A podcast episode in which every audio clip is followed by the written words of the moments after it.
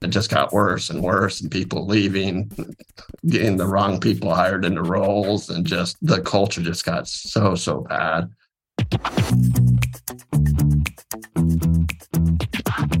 This is the happen to your career podcast with scott anthony barlow. We help you stop doing work that doesn't fit you figure out what does and make it happen we help you define the work that is unapologetically you and then go get it. If you feel like you were meant for more and you're ready to make a change, keep listening. Here's Scott. Here's Scott. Here's Scott. In 2007, I had changes in the company that I was working in at the time that pretty much pushed me in the direction of apathy. Like I pretty much didn't care, didn't feel connected anymore. And if this is something that's happened to you, then you're not alone. It's you're not even close to alone. According to a Gallup study, only 32% of US employees felt engaged at work in 2022. So this is pretty recent, right? Companies seem to be losing their grasp on what employees actually want or when they're rapidly restructuring and trying to make changes and when they're trying to navigate the after effects of the pandemic, they're not being successful, many of them, most of them. So if you've been spending your time in a job that is very out of alignment with who you are, or maybe you're surrounded by people that just don't share the same values, they don't place value on the same things that you do. If this is the case, then you'll find that even if you enjoy your day to day job functions, and even if there's many other good things, you're probably going to fall quickly into the category of disengaged. That'll make you ready for a change, whether you recognize it or not. And the good news is that, well, the number of engaged employees is extremely low. There are, in fact, organizations out there that have more than doubled this percentage. What does that mean? Well, there's organizations that actually care if you are feeling connected and enjoying your work and feeling engaged. Pretty cool, right? You just have to find them here's the 27 questions that could come up on an interview and here's like all the canned responses and it's like no let's just get to the the values and virtues and and get to what actually matters. That's brian. He's been a leader who's done many things in his career managing sales and marketing campaigns leading teams for well over 20 years. His latest role was vice president of business development and he'd always put an extreme importance on a company's values and culture. And he'd made many pivots over the years and done a great job of driving towards companies and organizations that really aligned with what he wanted and what he believed. Pretty cool, right? Not everybody's done that. And currently, he was feeling very, very misaligned. When Brian contacted us here at HTYC, he'd just been looped into the latest round of company layoffs. For the first time, he no longer felt in control of his career. Very first time, right? And that made him pretty desperate to find a new role fast. And he was applying for all of these jobs, thinking he needed to find a bridge role. And that would allow him to take the time to find the job that he really wanted, that next step in his career. Here's what happened though. Fast forward a little bit. He started working with us and he took a step back and realized that everything he was doing was motivated by stress and desperation and fear. He actually had a lot more buffer time than what he thought he did. And he could give himself some space to figure out what had gone wrong in his last role and what an ideal fit would look like for him this time around. Okay, this is this is a really very fun interview partially because Brian is so self aware.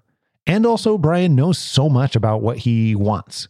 Take a listen, and I want you to particularly listen for how he used his ideal career profile, the tool that super simple tool that we've embedded, and the seven elements of meaningful work so that he could define exactly what he wanted and needed from his next organization to be able to thrive. By the way, the ideal career profile and a breakdown of the seven elements of meaningful work. Those are two things that we detail out in our book, Happen to Your Career. So if you want to know more about them, you can go get the HTYC book any place where books are sold. I highly recommend the audiobook if you're listening to this podcast. But back to Brian's story. Here is where he starts out talking about his very first career pivot, straight out of studio recording industry and into the business world. So I had recently got married. The recording studio itself was not doing terribly well. And so it started to cut my hours back. My wife got pregnant, and I just looked at it as like, this is not going to get it done. I've got to do something else. Uh, my brother in law worked in an industry where he was a rep calling on retail stores, going in and training sales associates on software. And he was working for this company. And I had like no idea that these types of companies existed where it's basically like like temp agencies, but it's temp reps that get hired on to go be marketing reps to call on retailers to train on products. he's like, you should just come work for our company. I'm like, well, what is it you do? And he's just like, well, they got a new contract for HP. Essentially, he was saying that they had this new Hewlett Packard contractor that was coming along where HP was going to launch PCs at retail. And this was in 1995, which rewind the tape is just like Windows 95 was launching. So a whole yep. new graphical user interface. And HP, what they had negotiated was that they were going to be the first PC manufacturer to market with Windows 95 actually installed on the hmm. computer versus buying a computer than having to install it.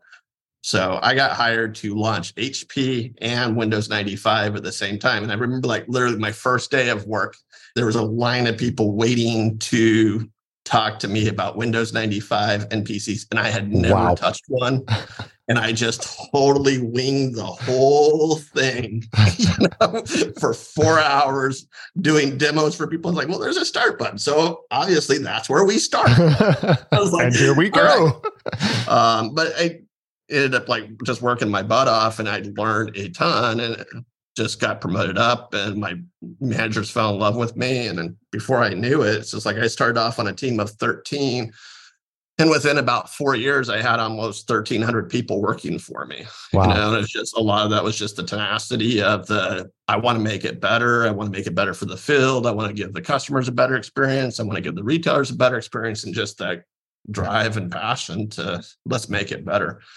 That organization, they sold off the business to another company and they just lost their culture. It all became about profits and you know employees, whatever, customers, whatever. It's, it's profit, profit, profit. And so it's like this is not a good fit for me culturally. I left to a much smaller company down in Southern California.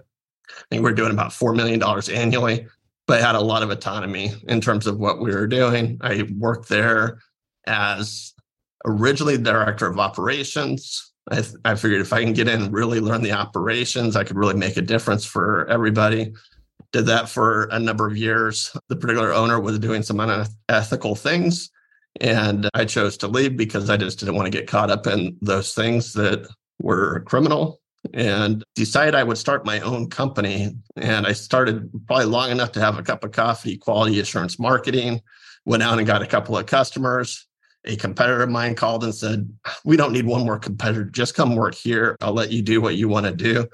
So I did and originally came in as the director of field services and the owner of that organization gave me a lot of autonomy and he's just like after about a year he's just like you should just be running the whole and it's just like i'm just going to make you a vice president of the retail services group and you just run the business unit let me let me ask you about two things about that sure one when you're thinking back and you're talking about autonomy what did that mean for you at that time what did autonomy look like, feel like, smell like, taste like? Yeah. I think for me, the autonomy came in the in a couple different forms. One was trust, you know, yeah. that I had somebody that actually trusted me. But the other side of it was having the responsibility and accountability that now I need to go deliver because I have this person that trusts me to do this. And I have my customers that are trusting me. I've got these people that are employees trusting me. It's just like I felt like I have got to do a great job. And therefore it's just like having that trust and the responsibility and accountability just like drove the passion in me of we're gonna make this great. Yeah. Very cool. Well, and here's why I'm curious because so many people want autonomy. I also recognize that when we ask 10 different people about what autonomy means to them, we very often get 10 unique and very different answers. So I was curious what what that meant for you and what it meant for you at that time too, because it sounded like you refer to it fondly when when you're thinking back to that time. For certain, yeah, that was a fantastic time. In my career for certain. So what happened from there? Yeah, so the um, the owner ended up selling the company off to a company out in Georgia, and that autonomy, that just that entrepreneurial spirit that we had, it just wasn't there. I mean, this is a company that multi backed by multi billion dollar industry, and it was more about process and systems and the structure than it was about let's just get in there and solve problems and like fix things for customers and it just didn't have that kind of like the grittiness to it of let's solve problems versus the more the rigid business. So for me, it just wasn't a good fit. But some of the previous team members that I had worked with had come to this company up here in Oregon. And actually, one of my former directors that had worked for me had called me and was just like, Hey, we're getting the band back together. It's just like, you should be here too. So he ends up, we continue to talk. And like six months later, he's just like, we just need to get you here. And I ended up coming on at the time as director of business development. And I didn't know anything about business development. I had no business doing business development. no business doing business development. That's a no. that's a saying. That should be on a t-shirt somewhere. but um, yeah, he's just like, look, we just need to get you in. Once you're in, he's like, then we'll just figure out what we're going to do. And probably about 18 months in, the CEO ended up eventually getting sacked by the board. They brought a new CEO in. She just drove the company in the ground. You get COVID. I mean, it was just like one thing after another. And it's just like, wow. And the company just continued to flounder. I think through about seven rifts, I got promoted up a few few times. I think there was the kind of the getting promoted up through attrition of the, hey, we let all these people go. Now who's going to run it? It's like, here, you've been here a long time. Why don't you do it? And so there was some of that. There was just, we talked about like the autonomy and just trying to relate it back to that. There was none of that. It was just like gone. It was just like, we're letting the following people go. And it's like, I'd like to have a say so in who's staying and who's going. It's like, no, we've already made the decision. Here's who's going. And anyway, fast forward over the course of about 18 months and it just got worse and worse and people leaving getting the wrong people hired into roles and just the culture just got so so bad. And basically the entire executive team all exited as she built her new team and it, eventually i got caught up in one of the, the layoffs and that's what led to me actually working with htyc but I, it's like I sensed it was coming, and it's just like so. I, I was like, okay, I got to do something. I can't sit and wait. It's just like, and so I just like started searching for podcast. I walk my dog every morning, listen to podcast. I'm a lifelong learner, and so while walking my dog every morning, I'm always trying to learn something new. Started listening to your podcast. I'm like, I'll send the email, sure. So a couple things that I'm hearing out of that. One, you have this really I would say fascinating track record of eh, eh, it shows up as a theme here where you're leaving every time there's not a values fit. And yeah. at this last time, it feels like, as I hear you tell the story, that it was a little bit different this time out because it sounded like you could see some of the writing on the wall. But I think the thing that's really interesting is this this move feels very different for you than some of the other moves. How do you think about that now in hindsight? Yeah, it's a good question. So I I think that there was this aspect of the it's not to get caught up in ego. It's the um I think for me it was just like I had been really pretty successful in my career, continue to get promoted up wherever I went from being a rep in the field to having a team around the globe. But it was just like I think it was just that I'm getting rejected kind of a experience. Yeah. And then there was the other side of it that was the, oh crap, now what? It's just like, because I mean, I hadn't really ever had to look for a job, right? It's just like, yeah. I mean, even going back to like talking about being in the recording studio early in my career, it's just like, one of the teachers at the school was like, Hey, Brian, I know some guys. I'm going to get you in. And it's just like, and then I went and met with the owner of the studio. He's like, Yeah, Steve said you're a good guy. You're a good guy. Yeah, you're in. And it's like, so it wasn't like I had to learn how do you interview and how do you find a job? It was like, Hey, Steve, I need to get a job. Do you know anybody that would hire me? It's like, Yeah. And then, like, to getting into this industry where my brother in law's, I'm going to help you get hired on. I know the manager. I'll get you the job. And so it's like, okay, cool. And then it's just like from there, it was just like people in the industry. It's like, you should come work here. I want to hire you. Hey, come over here. It's just like, you should be here. And it's just like, oh yeah, I'm the guy. They want me. And and then all of a sudden it's like, I'm not the guy and I'm not wanted. Now what? And so like that like stark reality and the wake up of the oh crap, now what? sort of a thing. What was that like to work through that? I've I've been there. I have been yeah as you put it, not the guy. I've, I've, been that not the guy before, and I have definitely felt that rejection in a couple couple different past times where the company, you know, and I parted ways, and it was not my choice, and and it. I can't say that I have found where it feels fun. Maybe maybe there's a story out there where somebody's like, "Hey, this is fun. This is amazing," but I haven't seen it so far. No. So, for you personally, what did it look like to be able to work through that?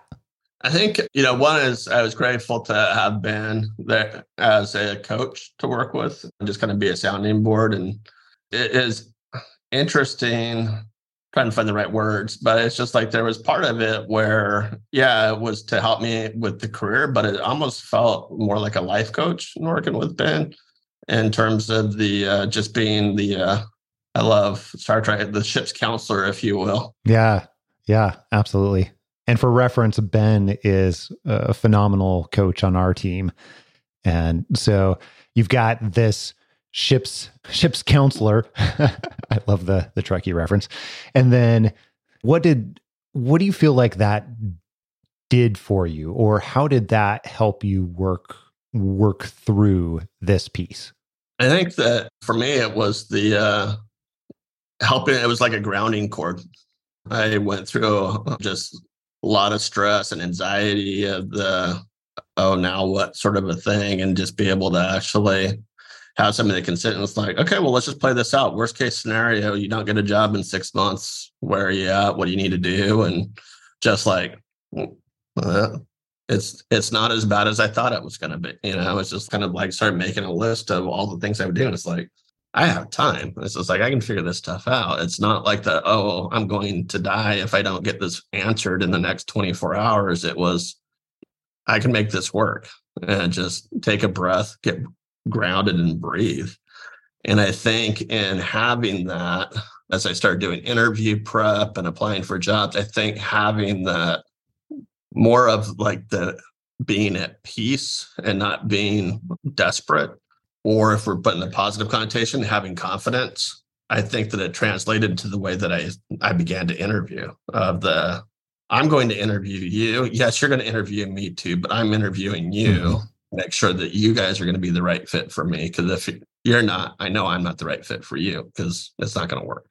And I think working with Ben, it helped in the confidence and moving in that direction. And I really think that it helped. It wasn't like, hey, let's do hard interviewing skills. And yeah, we did some of those types of things, but I think it was the underlying pinnings in in the work that we were doing in terms of actually giving the confidence versus the here's the 27 questions that could come up on an interview and here's like all the canned responses and it was just like no let's just get to the the values and virtues and and get to what actually matters and i think that that actually began to translate well, I want to ask you about that here in just a moment, those values and virtues and and how you worked through those pieces. However, it's not lost on me that what I hear you describe in being able to have that that grounding and be able to keep your focus on those areas prevented you from feeling desperate, which then prevented you from acting in interactions with other people as desperate. I will tell you that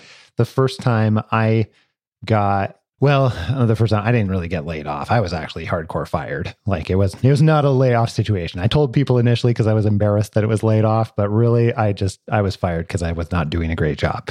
And they should have fired me. That said though, it felt very different. I didn't build I didn't do what you did. I didn't like go out and build a team or get expertise or anything like that. I very much spent very much spent a lot of time just reeling and feeling desperate and trying to do anything and everything. And consequently, I got a lot of turn downs as opposed to me turning down other other people. So that that part, as I listening to you describe how that was, I was a stress ball for a solid two months, honestly.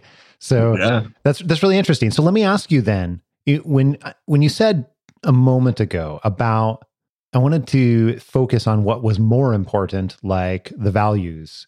What were you actually doing? What did the work for you look like at that point? And then how did that help you stay grounded? Yeah, I think I think the work that we were doing, like with the ideal career profile, I think that really helped quite a bit in identifying the things that must be present, like in the next job.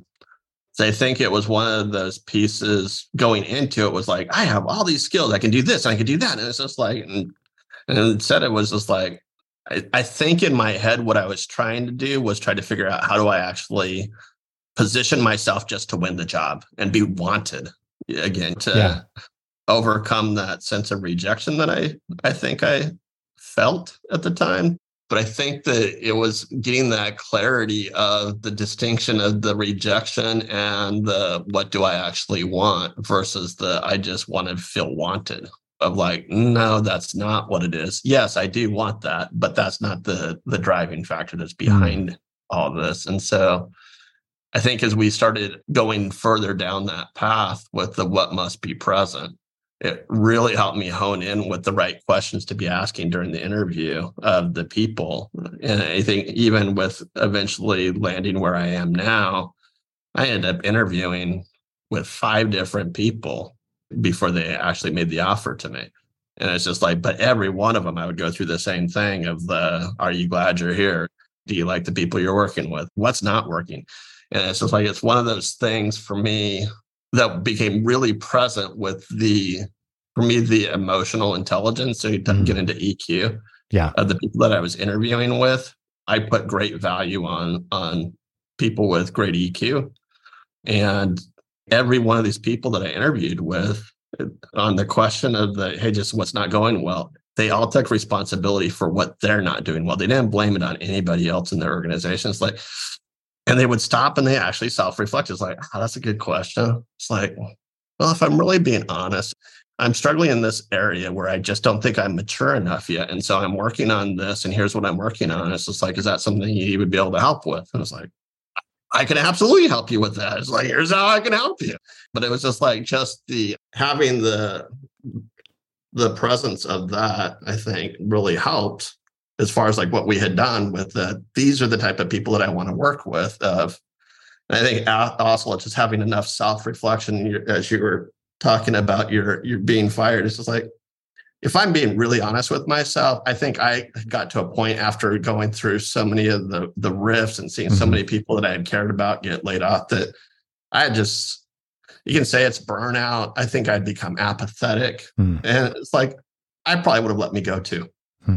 In hindsight. And so and yeah, I can have some resentments.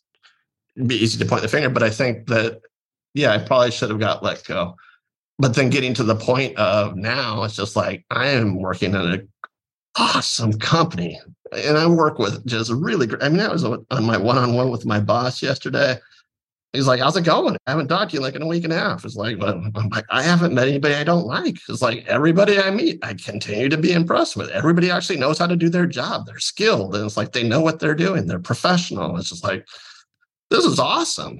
He's like that's great. Good. Well, it's interesting. I mean, I think about, I think maybe second, third day into job, I went to a local sales office up here and was talking to one of the district managers. And he's like, You won the jackpot, man. You won the lottery. It's just like nobody leaves this company. Everybody loves it here. It's just like you got a CEO that really cares about the people. And we just continue to do well because it's about the people, which going back to the ideal career, for me, a lot of that was the value of I started really reflecting. It's just like the majority of my waking hours are going to be spent with these people. I've got to like the people I'm going to work with. You strike me as the type of person that couldn't just go to work and accept a paycheck, for Mhm. lack of a better phrase. No, I don't think that would feel great for you if I if I understand you correctly. no, for sure. Yeah, and honestly, I mean, I continue to to meet with Ben and do touch base because it's like for me, I have within me this desire just to make it great. And it's not that things aren't great, but it's just like, we just do this and then we do, and just like continue to make it better. And all of a sudden you're working 14, 16 hour days. And it's just like, and so that's one of the things I've continued to work with Ben. It's just like, I, I know that's within me. I just don't want to get back to doing the crazy days. It's like, how do we build this in a way where we get the balance and continue to make it better? I mean, even like doing my one on one with my boss, supervisor, manager, leader yesterday. He's just like, here's what I'm thinking. And it's just like, could you do that? I'm like, I could totally do that. So It's like, I'm like, I could probably do that in the next week. Instead, it's like, you know what, I'm gonna do that and I'll come back to you with a timeline and I'll let you know. And but yeah, I can totally do all the things that you're asking me to do. I, I know exactly how to do that. And it's like, and we'll do it instead of like the oh, I'll work all weekend. I'm to work late, and we'll have that done next week. It's it's not that. It's and I think that's some of the tying it back to the work with Ben of trying to get that balance right for the ideal career profile of it doesn't have to be this chaos because for me, mm-hmm. my innate desire is to just I got to get it great, and it's got to get great now.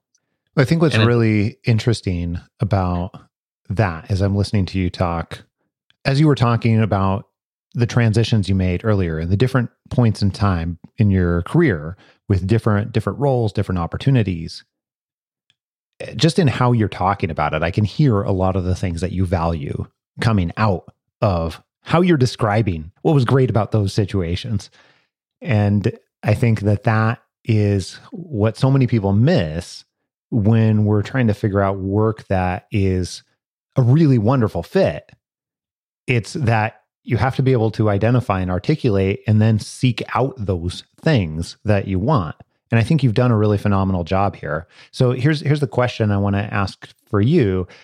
Eh, after the after the RIF, after the initial transition where you're in that point where you're like I'm I'm this doesn't happen to me and you're in that sort of mindset yeah. And then moving all the way to where you were going into interviews excited and you've shifted from that that desperation or that other mindset into excitement. How long do you think that took for you overall first to shift that mindset? Was that like a day, a mm. week, a month, 2 years? I know yeah. it wasn't 2 years. it, it, it was yeah, it, it wasn't binary where it, it, was on or off yesterday. You know, it was like yeah, a little bit. I, I, yeah, I'd say it was probably over five six weeks to get there.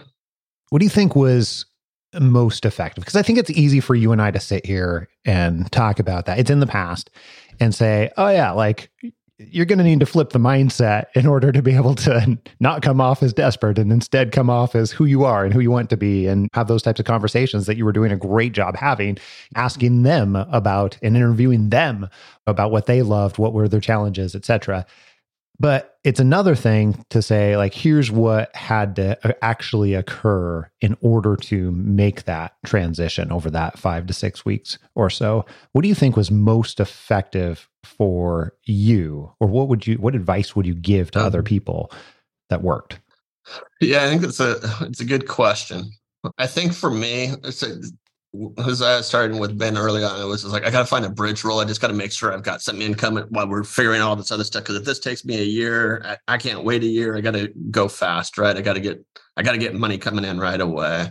And so I think to try to answer the question, I think part of what shifted was the uh, what if I did get the job and then I just was miserable and I hated it, but now I don't have enough time to actually work on getting the job that I want and moving in the direction that I wanted mm. go. Mm. And I think coming to that realization of doing some of the other work in terms of, uh, hey, fast forward six months out, you still don't have money coming in. What does that look? You know, and just like, you know what, I'm still alive. My bills are paid. There's people that are much worse off than I am. It's just like I'm fine. This is like I'm completely fine you know, gave me the confidence of the maybe I don't just need to get a bridge role and get money coming in right away. And I'm not saying that there's not people in that situation. I know and reading through articles and so uh, most people don't have a lot of money in savings. I think the average American has about $400 in their bank account. So I think for me, I was blessed enough that I did have savings. I had other assets that I could sell. It's just like I had friends I can lean on if I really had to. And so having that confidence of, yeah, I, I I'd be okay. So let's just get focused on what I really want versus the hey, let's just do this bridge role and get something else in there. Yeah. And I think working with Ben, it, it it helped get that clarity faster. I think I probably would have got there, but it probably would not have happened nearly as fast as it did. Hmm. Hmm.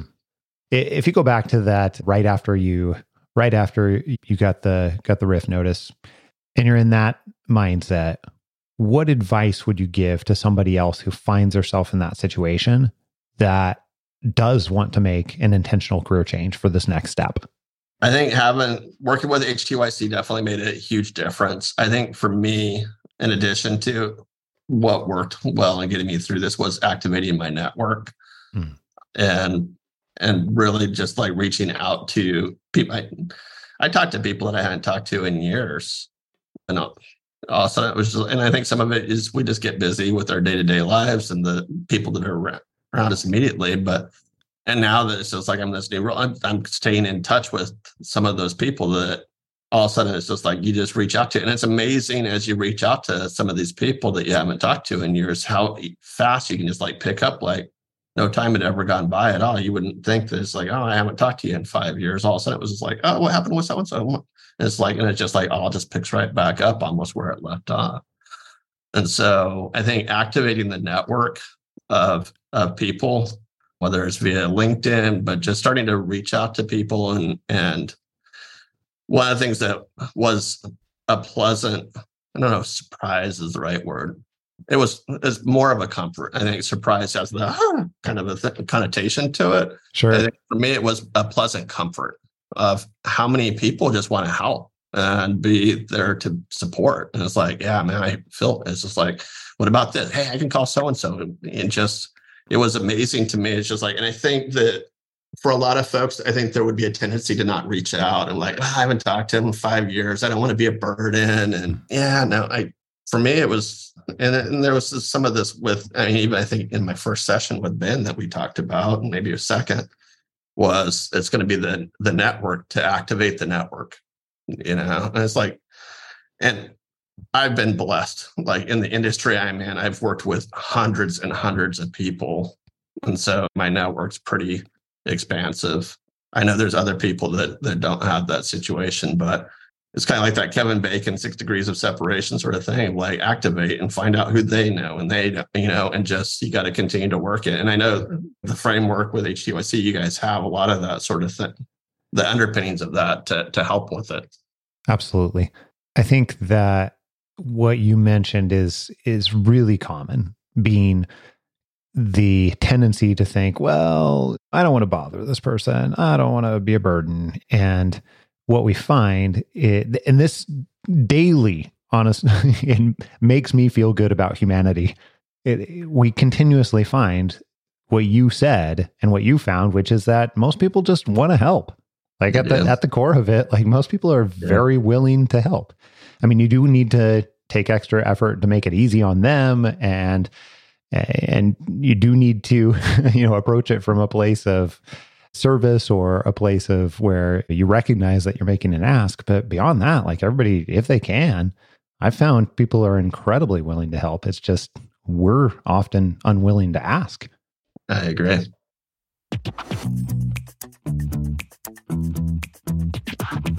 Hey, if you love this story where we talk through and walk you through step by step how someone got to more meaningful work, then you'll absolutely love our audiobook, Happen to Your Career An Unconventional Approach to Career Change and Meaningful Work. I even got to narrate it, which was so fun and something that I really enjoy doing and will definitely do for future books as well.